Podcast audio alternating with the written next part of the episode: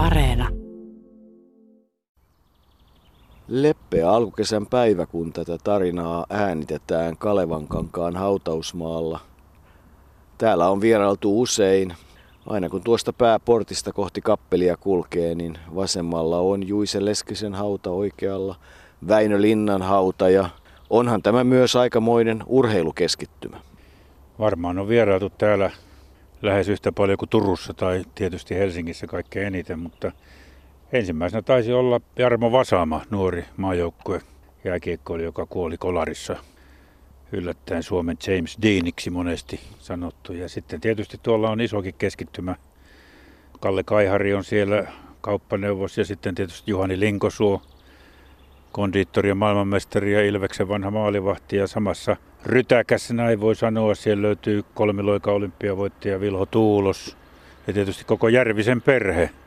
Kyllä täällä urheilijoita riittää ja nyt on sitten vuorossa yksi urheilija, jolle se oma laji oli lähes tulkoon koko elämä. Niin liekö kovin monessa lajissa yhtä merkittävää mesenaattia kuin suomalaisen jääkiekkoilun Mr. Hockey, liikuntaneuvos Arne Väinö Edvard Honkavaara, Dynamo tai Honkku, ihan miten vaan. Mies, jolle urheilu ja jääkiekko oli koko elämä. Mies, joka myös suhtautui siihen hyvin vakavasti. Hyvin vakavasti. Niin sanoi myöskin Honkavaaran kanssa yhtä aikaa jääkiekkoa aikanaan 40-luvun lopussa ja 50-luvun alussa pelannut Eero Saari, jonka luona kävimme tuossa vierailulla ennen tänne haudalle tuloa. 89-vuotias Eero Roope kertoi, että kyllä se oli vakava asia tämä jääkiekko Honkulle, Arne Honkavaaralle. Jopa niin vakava, että, että siitä ei oikein sovinut leikkiäkään laskea. Honkavaara saattoi loukkaantua, jos jääkiekkoa suhtauduttiin jollakin tavalla väheksyen tai, tai leikkiä siitä laskien ja, ja se, se tuota, ei sitten sopinut hänen pirtaansa. Mutta toisaalta Eero Saari sanoi, että, että kun Honkulla oli kaksi asiaa elämässään, niin ensimmäisenä kuitenkin tuli perhe ja toisena sitten vasta jääkiekko. Eli kaksi tärkeää asiaa ja niiden kanssa Arne Honkavaara meni läpi elämän hyvinkin iäkkääksi. Hän kuoli vasta yli 90-vuotiaana Parkinsonin tauteen, kuten Matti Pulli, jonka haudalla myös olemme tänä kesänä vierailleet. Ja moni muu urheilija. Suomen yleisradio Oslo. Me elämme täällä Oslossa verrattain kovan jännitystäyteisen ilmanalla vallitessa. Mieliala on joukkueemme eri jäsenten ja ryhmien keskuudessa hyvä. Olympiakisat ovat ovella. Suomen olympiajääkiekkoilijat asuvat Yllevoolin sairaalan henkilökunnan rakennuksessa, joka tästä tämän päivän näkökulmasta katsottuna on vielä hieman kesken. Tapasimme joukkueen useimmat miehet ruokasalista, joka varmasti onkin tämän laitoksen viihtyisin paikka. Joukkueen valmentaja Rike Lindruus, miltä sinusta tuntuu näin etukäteen arvioiduna, mikä meidän vastustajamme on sellainen, jonka voimme voittaa? Sitä on vaikea sanoa syystä, että vastustajia on kaikkiaan kahdeksan ja ne jakaantuvat tavallaan kahteen ryhmään, viisi jotka ovat aivan huippujoukkueita, ja sitten me neljä, jotka voimme keskenämme taistella ehkä jostakin voitostakin. Siis tästä päätellen meillä olisi mahdollisuuksia voittaa kolme vastustajaa. Niin, sehän on tietenkin paras mahdollinen meille, mutta uskon, että jos yhteenkin voittoon pääsemme, olemme silloin saavuttaneet jo sen, mitä ehkä meitä voidaan odottaakin. Koska meillähän talvi on niin lyhyt, että sitä ei usko kukaan muu kuin itse suomalaiset. Joukkueen kapteeni Honkavaara voinee kertoa, millä tavalla joukkue viettää täällä se, sen ajan, mikä jää harjoitustoukun ulkopuolelle. No me menemme seuraamaan noita parempia otteluita tuonne kentälle ja ehkä päästään katsoa hiihtoakin, hiihto- ja mäenlaskuihin, jos, jos ei tätä samaan aikaan kuin näitä jääkiekko-otteluita. Nämä jääkiekkoilijat ovat kaikki hyväkuntoisen näköisiä poikia. Toivottavasti teillä on myöskin mieliala mahdollisimman hyvä. Tuntuuko siltä? No kyllä mieliala tuntuu mitä parhaimmalta ja yrityshalu on kova. Vallakin kun näitä otteluita on vähän ollut tänä talvena, niin on niin kuin hinku päällä kaikilla vielä tähän aikaan. Niin, niin. Sehän on hauska kuulla sekin.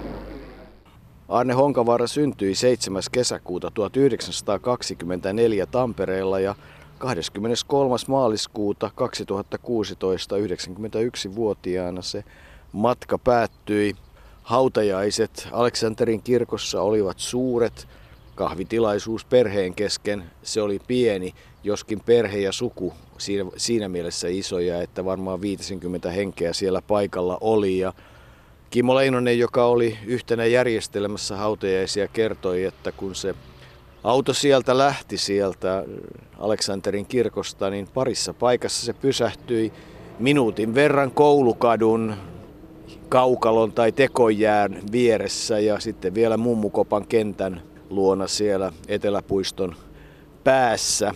Siihen oikeastaan kulminoituu aika paljon siihen koulukadun kenttään. Ennen kaikkea sitä mieltä, että yksi niitä isoja asioita, mitä Arne Honkavaara ajoi, olivat ennen kaikkea olosuhteet. Hän näki, että ei suomalainen jääkiekko kehity, ellei maahan saada niitä tiloja, joita hän oli MM-kilpailuissa ja vieraillessaan Kanadassa nähnyt. Eli tekojäätä, joka mahdollistaa pidemmän harjoittelun jäähalleja. Ja niinhän jo 50-luvun alkupuolella 54 liittohallitus Paavo Honkajuuren johdolla käsitteli asiaa, että Suomeen pitäisi saada MM-kisat, koska sitä myöten varmaankin saataisiin sitten kansainvälinen liitto määrittelemään sellaiset vaatimukset, että, että saataisiin ainakin tekojää tai mahdollisesti halli. Ja, ja, itse asiassa kun suomalaisen jääkiekon historiaa miettii, niin siitähän aika pitkälle talvilajissa on nykyisin kysymys. Traktorin kuljettaja siinä meitä tervehti. Olisi ystävällisesti jäänyt tuohon odottamaankin, mutta antaa töitten jatkua. Harne Honkavaarasta siis puhutaan ja kun mainitsit tuossa sen Kanadassa käymisen, niin se oli varmaan yksi asia, jossa hän nimenomaan tajusi sen, että mitä nämä olosuhteet merkitsevät jääkiekkoilulle ja, ja, ja, ja sieltä sai sitten monenlaista vinkkiä.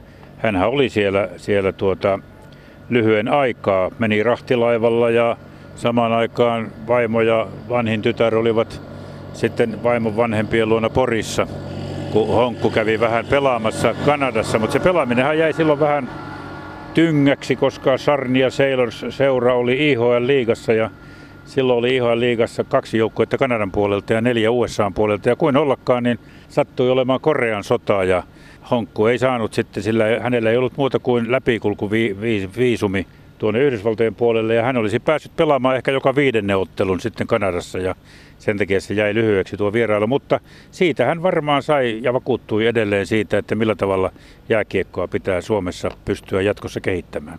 Niin, se oli äh, tietysti monellakin tavalla tärkeä. Hän näki tietysti sen, miten sitä pelataan ja ja niin kuin muun muassa Roope Saari ja monet muut puhuivat, että kun kaksi puolustajaa puolusti koko ajan ja hyökkäjät hyökkäs ja ei siinä niin kuin oikein yhtenä joukkueena menty ja niin edelleen, että kuinka alkutekijöissä ja erilaista se kiekkoilu siihen aikaan oli, mutta, mutta oli kuitenkin ja kyllä Arne Honkavaara elämään sitä kiekkoa mahtui paljon, mutta kun sanoit, että se perhe oli tärkeä, niin niin oli. Jo siellä Tampereen yhteiskoulussa, keskikoulussa hän kiinnitti huomionsa Maire Sandbergiin ja Maire oli ihmetellyt, näin hän oli tyttärille kertonut, että miten se nyt näin pitkiä matkoja kulkee koulusta kotiin, kun hän asui ihan eri puolella, mutta sitten jossain vaiheessa selvisi, että se on selvästikin kiinnostunut. Ja kyllä Arne Mairesta niin kiinnostunut oli, että, että jo silloin se seurustelu alkoi. No sitten siihen mahtuivat väliin sotavuodet ja jumpan vuodet ja monet muut asiat, kunnes sitten 49 tämä pariskunta pitkän seurustelun jälkeen vihittiin ja siitä avioliitosta syntyi sitten viisi tyttöä, Merja 50, Pirjo 51, Raija eli Hippi 52, Tarja eli Neene 56 ja vielä sitten kirpuksi kutsuttu Kaija 63. Jokaisella nimellä on omat tarinansa, mutta niihin varmaan ei kannata niin syvällisesti mennä. No kyllä ne voidaan äkkiä mainita, että hippi, joka meillä tunnetaan vähän erilaisena tyyppinä, niin se syntyi siitä, että kun se oli niin pieni kokoinen tämä Raija syntyessään, se otti hippiäiseksi ja hän itse muutti sitten lopulta nimensä hippiksi. Ja Neene taas tuli siitä, että häntä sanottiin hyttyseksi ja hyttyneen, hyttyneene, hän itse sanoi ja otti sitten lopun nimen Neenen sitten viralliseksi nimekseen ja Kaija Kulma syntyi siitä, että kaikki äidin nuket olivat aikanaan Kaija-nimisiä. Kaija oli varmaan se viimeinen yritys Honkavaara itse ei koskaan korostanut sitä, että, että on saattanut olla jonkun verran pettynyt, että viisi tyttöä, mutta ei yhtään poikaa, jonka kanssa olisi sitten urheiluharrastusta jatkanut. Ja kyllä Eero Saari oli sitä mieltä, että kyllä se varmaan Honkavaaralle jonkunnäköinen pettymys oli, mutta hienosti hän hoiti perhettään ja rakasti tyttöjä varmasti yhtä paljon kuin olisi poikaakin rakastanut, mutta on aivan ymmärrettävää, että siellä jossain vaiheessa on isän mielessä saattanut olla semmoinenkin ajatus, että kyllähän tässä joku poikakin voisi olla jatkamassa urheiluuraa ja, ja viemässä sitä eteenpäin. Arne Honkavara teki siis työnsä jääkiekon parissa, Ilveksen parissa, mutta oli tietysti opettajana ja rehtorina hyvinkin 32 vuotta vuodesta, vuodesta 51 aina vuoteen 83 saakka. Ja kyllähän se jääkiekko se oli hänen elämänsä. Hän aloitti siis pelaajana Ilveksessä ensin maalivahtina, mutta siirtyi sitten keskushyökkääjäksi mestaruudet vuosina 45-47, sitten 50-52 ja vielä 57 pelaajavalmentajana. Eli seitsemän mestaruutta ja kaikki alkoi sitten talvella 44, jolloin ensimmäisessä pelissään hän teki viisi maalia ja on jopa yhdessä pelissä aikanaan TPS vastaan laukonut kahdeksan kertaa. Ei ihmeellinen luistelija kuulema. Ei, Eero Saari sanoi, että Honkavaara oli itse asiassa aika hidas luistelija, mutta hän pelasi koko ikänsä keskushyökkäjänä ja, ja tuota, kyllä mulle tulee mieleen semmoinen pelaaja kuin Martti Jarkko, joka oli todella taitava mailan kanssa, mutta oli hidas eikä tarvinnutkaan olla se nopeampi kuin oli taitava keskushyökkäjä. Ehkä Honkavarrella oli juuri samanlainen taipumus käyttää sitä mailaa ovelasti ja niin kuin Eero Saari sanoi, kyllähän sieltä isostakin läjästä niin aina sieltä ensimmäisenä tuli sen kiekon kanssa. Eli kyllä hän oli aika taitava ehdottomasti ja, ja tuota, pystyi niin kuin siinä keskushyökkäjänä sitten niitä maalia tekemään. Muutkin tekivät maalia, sanoi Eero Saari, mutta tuota, Honkku teki usein sitten, kun näytti siltä, että ei niitä meinaa syntyä, niin Honkkuun pystyttiin aina luottamaan, että kyllä sieltä sitten Honkavaaran mailasta lopulta ne maalit löytyvät. Aare Honkavaara tietysti soi suomalaiseen jääkiekkoon tilastoinnin ja aika tarkkaan on tilastoitu muun muassa se, että hän oli maalikuningas 46, 48 ja 52. Myös pistepörssivoittaja kolme kertaa, vaikka syöttöjä laskettiin alussa vähän eri tavalla ja ei niitä ihan alussa edes tilastoitu. 26 hattu temppua uran aikana niillä pelimäärillä, mitä silloin pelattiin, alle 10 ottelua talven aikana. Ja 2,51 maalia pelattua ottelua kohdi ylimmällä sarjatasolla. Onhan se nyt tietysti ollut aika huimaa touhua, mutta ei aikakausia pidä verrata toisiinsa. Hän oli paras vertaistensa joukossa silloin. Myös tietysti maajoukkueessa, jossa ensi kerran pelasi 46, sitten MM-kisoissa 49, jossa Suomi Tukholmassa oli seitsemäs. 47 ottelua ja niissä 46 maalia ja muun muassa kuusi maalia maaottelussa Norjaa vastaan. Se on kirjattu yhtenä ennätyksenä. Olympiakisoissa hän oli pelaajana 52, mutta korttiinaan sitten joukkuetta ei suomalaisen urheilujohdon suuren viisauden myötä lähetetty. Siinä vaiheessa erityisesti, kun Arne Honkavaara jääkiekossa touhusi, niin suomalainen urheilujohto halusi näyttää voimaansa ja ei jääkiekkoa pidetty kyllä urheiluna kai oikeastaan ollenkaan. Ehkä tässä ennen kuin mennään siellä eteenpäin, niin kannattaa palata siihen, että hän oli nuorukainen, joka oli myös sodan läpikäynyt nimenomaan nuorukaisena 18-vuotiaana.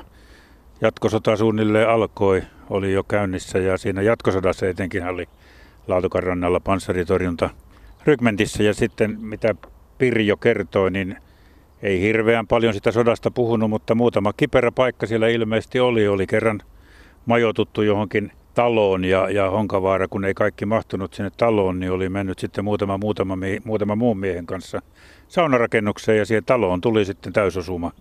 Ja sen tietää, miten siinä kävi. Ja toisen kerran vartiossa ollessa oli tarkka ampuja ampunut kaveri, joten hengenlähtö oli lähellä, mutta, mutta tuota, Honkavaara säästyi suomalaiselle jääkiekkoilulle ja perheelleen ja oli sitten todella monessa mukana. Hän on, hän on niin kuin tuossa alussa taisit sanoa, niin hän on sen laatuinen ikoni tässä jääkiekossa, että en usko oikein, en, ei, ei ainakaan tule mieleen, että jossain muussa urheilulajissa olisi samalla tavalla ja samalla tavalla kunnioitettu ja, ja, ja ei, ei nyt palvottu, mutta lähes tulkoon palvottu lajin piirissä ja lajin, lajin tämmöisenä eräänlaisena yleissankarina. Ja se varmaan johtuu osittain siihen, kuinka vankka asema Ilveksellä on suomalaisessa jääkiekossa ja Tampereella yleensä, erityisesti Ilveksessä. Häntähän kutsuttiin Dynamoksi ja kyllähän sekin juontaa sitten jollakin tavalla siihen armeija-aikaan. Nimittäin jo 15-vuotiaana hän lähti vapaaehtoistoimintaan ja oli sitten suojeluskunnassa ja ilmasuojelukomppaniassa ennen kuin sitten jo alaikäisenä laitettiin rintamalle ja palasi sitten suorittamaan varusmiespalvelusta ja kävi sitten vielä RUK elokuussa 1944 itse asiassa viimeisen RUK kurssin moneen vuoteen ja, ja eikö se jotenkin liity niihin armeija-aikoihin se Dynamon tarinakin? Niin, tuo Erukon kurssi, jonka hän kävi, oli vain kahden kuukauden mittainen valvontakomission määräyksestä, mutta yhtä kaikki kyllä hän, hän sieltä Vänrikkinä tuli. Kokela, Kokelas hän oli vielä pitkään, koska Vänrikiksi hänet ylennettiin vasta vuonna 1948. Sitten kurssin loputtua hän palveli vielä Turussa, jossa purettiin tavaraa junista varastoihin ja sekin oli valvontakomission määräys. Ja tuota, silloin armeijavuosilta hänelle jäi karvalakki muistoksi ja myöhemmin se sitten johti tuohon lempinimeen, koska kerran pelatessaan talvipakkasella silloin ei vielä ollut niitä halleja ja, ja tekojaita, niin hän oli, hän oli pakko laittaa karvalakki päähän syvälle ja sitten kun sitä vedettiin lippa alas, niin se muistutti venäläistä hiippalakkia, joka tuli tunnetuksi muun muassa sodan aikana. Ja tuolloin oli ottelussa eräs katsoja huutanut, että sehän on kuin Dynamon pelaaja. Ja Dynamo oli juuri käynyt Suomessa pelaamassa ja siitä tuo lempinimi on sitten tullut ja, ja Dynamo on se lempinimi, jota Arne Honkavaarasta ehkä eniten käytetään. Niin hän oli siis vaikuttaja monella tavalla, pelaajana, valmentajana ja, ja sitten myöhemmin monella muulla tavalla, mutta valmentajana Ilveksessä 54-61 aikamoinen mestaruusputki ja, ja kyllähän siihen sitten liittyy tietysti kaikki ne hurjat ketjut, jotka silloin pelasivat Salmi, Rastio, Kilpiö muun muassa. Oli sitten valmentajana vielä 67-68 ja valmentajana saavutti kolme Suomen mestaruutta. Ilveshän oli tippunut jo Suomisarjaan ja nousi sitten Honkavaaran valmennuksessa ylös ja kerrotaan, että että hän kasvatti Ilveksen pelaajista uudet mestarit.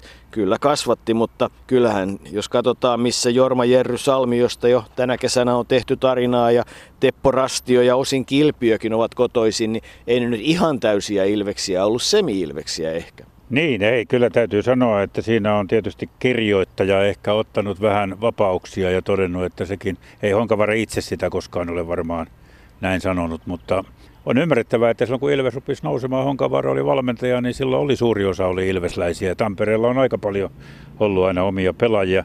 Honkavaaran urahan loppui juuri ennen kuin hänestä tuli valmentaja ja ehkä hänestä juuri sen takia tulikin valmentaja niin nuorena, koska hän Puolassa sitten maaottelussa luistin osui railoon ja hän kaatui ja puolalainen pelaaja mätkähti siihen päälle ja, ja säärestä meni kaksi luuta poikki, että napsahti ja ilmeisesti siellä Puolassa jo hoidettiin väärin ja sitten paluumatkalla leikattiin Kööpenhaminassa eikä se koskaan siitä jalasta oikein kunnollista pelijalkaa tullut. Ja se oli varmasti yksi syy, minkä takia Honkavaara ryhtyi sitten valmentajaksi. Niin ja oli hän maajoukkueen valmentajakin ensin päävalmentaja 54-59,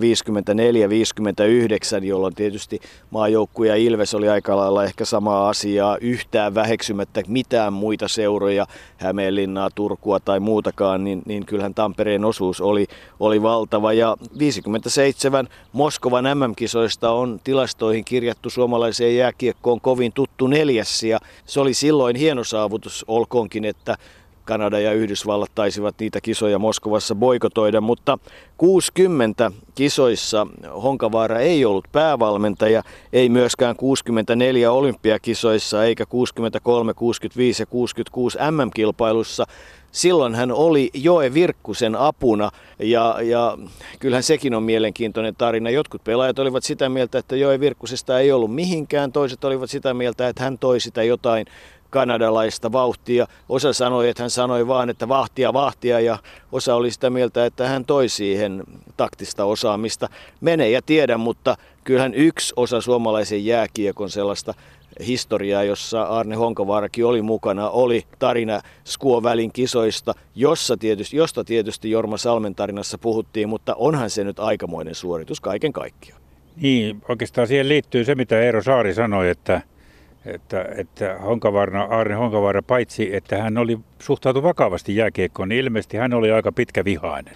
Jos jotkut asiat menivät ristiin, niin hän ei niitä ihan hevillä unohtanut. Ja ilmeisesti nimenomaan Jerry Salmen kanssa sitten siellä Skuon välissä ja samoin kuin Teppo Rastion kanssa tuli, tuli vähän riitaa. Honkavaara itse kertoi siitä meille, kun aikanaan tehtiin kirjaa, että, että tuota Hesarin lehdet olivat, ennen kaikkea helsinkiläiset lehdet olivat kirjoittaneet, että, että Jerry Salmen suuhun oli laitettu, että ei Honkavaara pystynyt edes harjoitus, harjoitustilanteita, harjoitusaikoja saamaan sieltä Skon välistä ennen ottelua, mutta se ei ehkä ihan semmoisenaan pidä paikkaansa. Hän Honkavaara sanoi itse, että hän oli japanilaisten kanssa sopinut harjoitusottelusta, mutta japanilaiset eivät koskaan tulleet.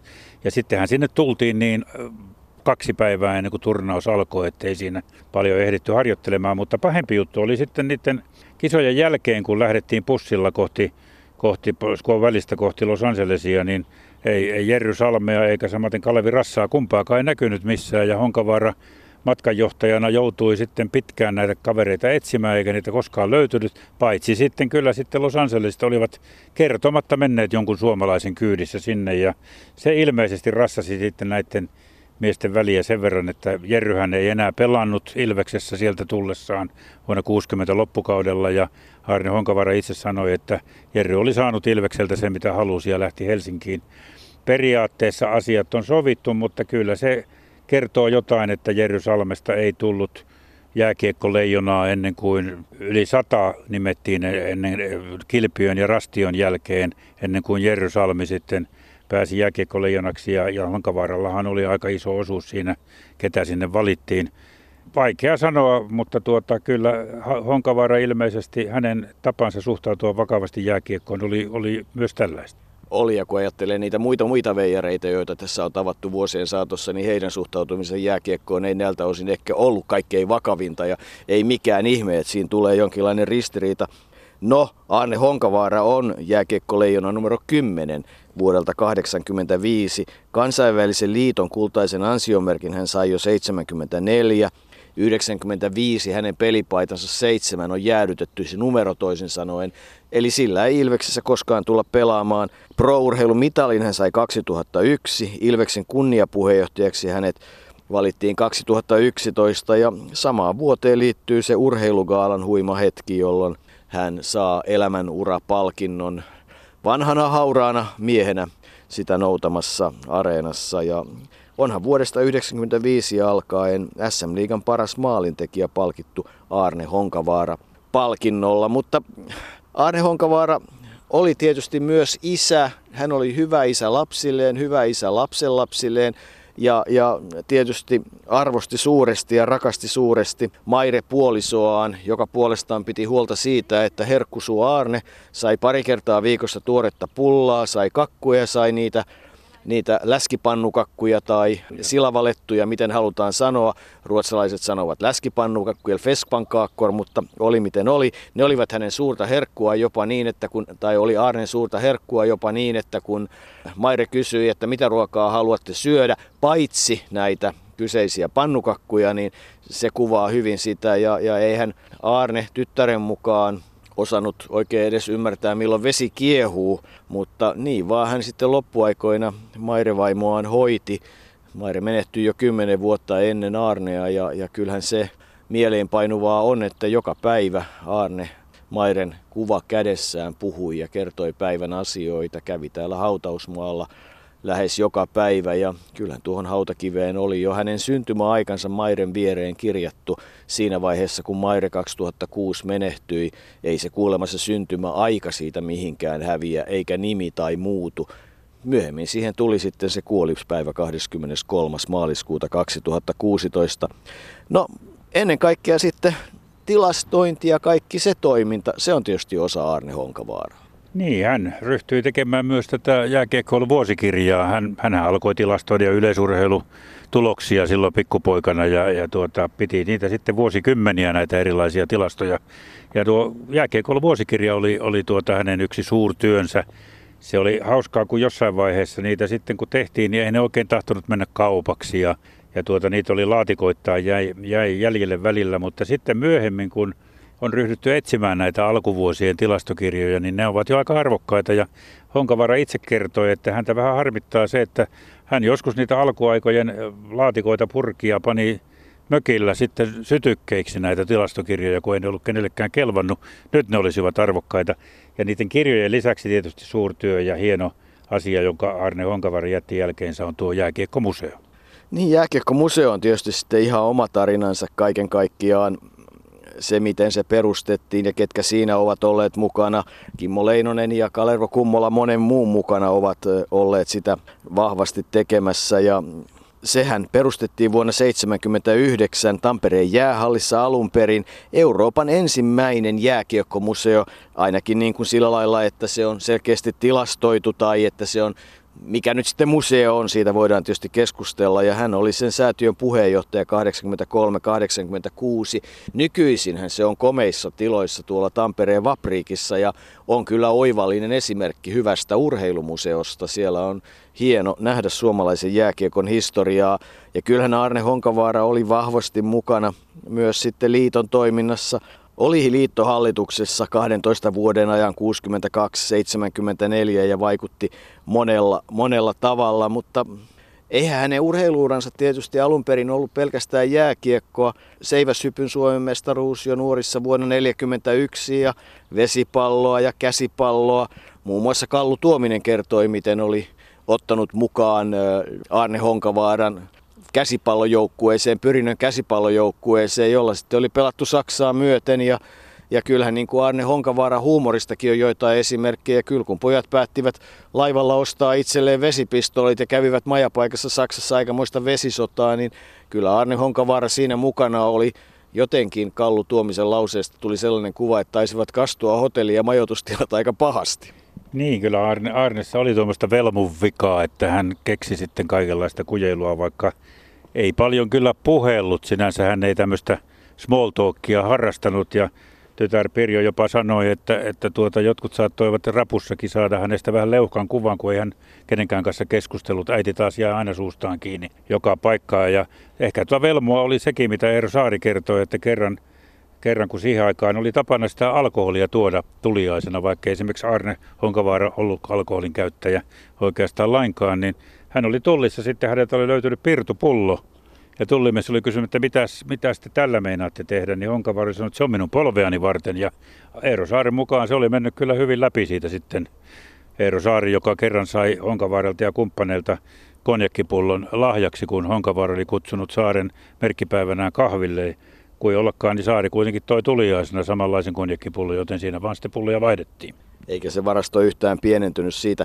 Hänhän oli myös aika mittavan muun kirjallisen työn tekijä. Aamulehden kesätoimittajana hän oli hyvinkin kahdeksan vuoden ajan ja aina vuoteen 90 saakka hän oli lehtien raportoijana MM-kisoista ja MM-kisoissa 65 ja 74 vastasi nimenomaan tulostiedotuksesta ja niihin liittyvistä asioista. Eli, eli tämmöinen pikkutarkka sopii häneensä ja se jäyhä hämäläinen perusteellinen hidas luonne loistava persona, mutta täydellisyyden tavoittelija. Eli hänellä oli päämäärät ja sitten hän aina keksi keinot niiden visioidensa toteuttamiseen ja ennen kaikkea hänelle tärkeintä oli se, että hän halusi kehittää suomalaista kiekkoa, olkoonkin, että se Ilvesturkki sitten aina jossakin siellä taustalla oli. Ja voimisteluopettajana tietysti liikuntaa ylipäätään ja ja tuota, hän oli kyllä pidetty opettaja, vaikka olikin kyllä kurin kannattaja, mutta hän osasi aina löytää sitten semmoisen oikean tavan palauttaa ruotuun, jos jotain tapahtui. Eli kyllä hänestä hyvin myönteinen muisto kaiken kaikkiaan on jäänyt läpi Tampereelle. Ja tamperelaiset, tamperelaiset kunnioittavat häntä, häntä ikonina, joka, jonka hän on, mielestäni hän on tuommoisen ikonin arvon kyllä ansainnut kaikin puolin. Kyllä, ja hänen hautapaikkansa on todella täällä Kalevan kankaan hautausmaalla, joka monellakin tavalla on kokenut suomalaista historiaa hyvinkin monella tavalla. Aika kovia taisteluita käytiin sisällissodan aikana täältä päin tulleet joukot ja muut. Ja, ja tietysti tänne on valtava määrä suomalaista kulttuuria löydettävissä, jos täällä haluaa vaeltaa. Hieno viimeinen leposia hienolle jääkiekkomiehelle Dynamolle eli Arne Honkavaaralle.